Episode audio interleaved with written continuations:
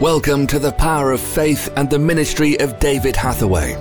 Please join David as he ministers today's word. You see, let me turn you for a moment to Thessalonians, and I'm talking from 1 Thessalonians chapter 5. And here it says in verse 2 Yourselves know perfectly that the day of the Lord so comes as a thief in the night.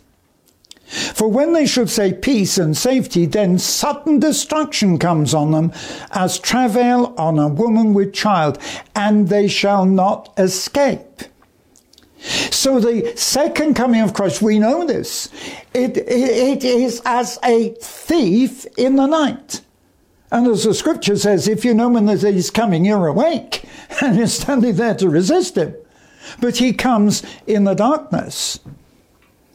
And so we have to be prepared for the coming of the Lord. I, this is all part of, we have to be ready. We have to be prepared for the Lord to come back. Ah, but then I found something which I hadn't actually realized before how um, Paul is putting it here. Because if you go on, he says, um, the day of the Lord comes as a thief in the night. That's verse 2. But in verse 4, he says, You, brethren, are not in darkness, that that day should overtake you as a thief. Now, that's a very strong scripture. Because it's what it's saying is that as far as the world is concerned, as far as Okay, if you take one of the parables of Jesus, the five wise and the five foolish virgins, you'll see this affects the church as well.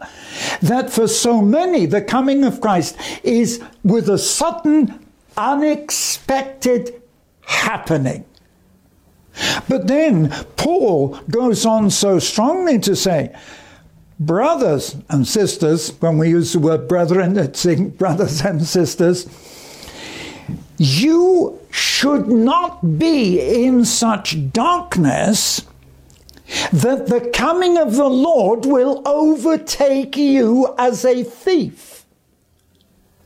Now, I've not heard anybody preaching on this aspect. So, in other words, the suddenness of the coming of the Lord is a shock to the world, but not so to the believer who is expecting it, because as he say, you are the children of light, uh, the children of the day. We are not of the night nor of darkness.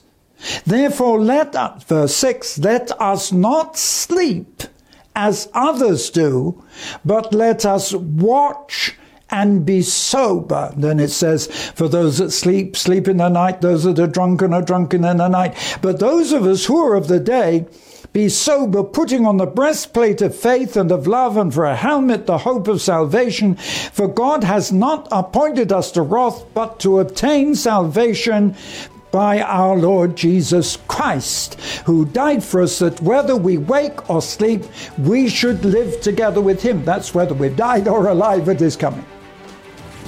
So the whole emphasis here is that the real church, which is his body, should be sensitive to, waiting for, and alive to his coming, that it will not catch you unaware. Thank you for listening to The Power of Faith broadcast with David Hathaway. We would love to hear from you. Contact us by visiting www.eurovision.org.uk. Also available online are a large assortment of videos, magazines, and books for your growth in God. We would like to give all new subscribers to David's ministry a free gift. To receive your free gift, visit www.eurovisiontv.org. Remember, those who know their God will be strong and do exploits.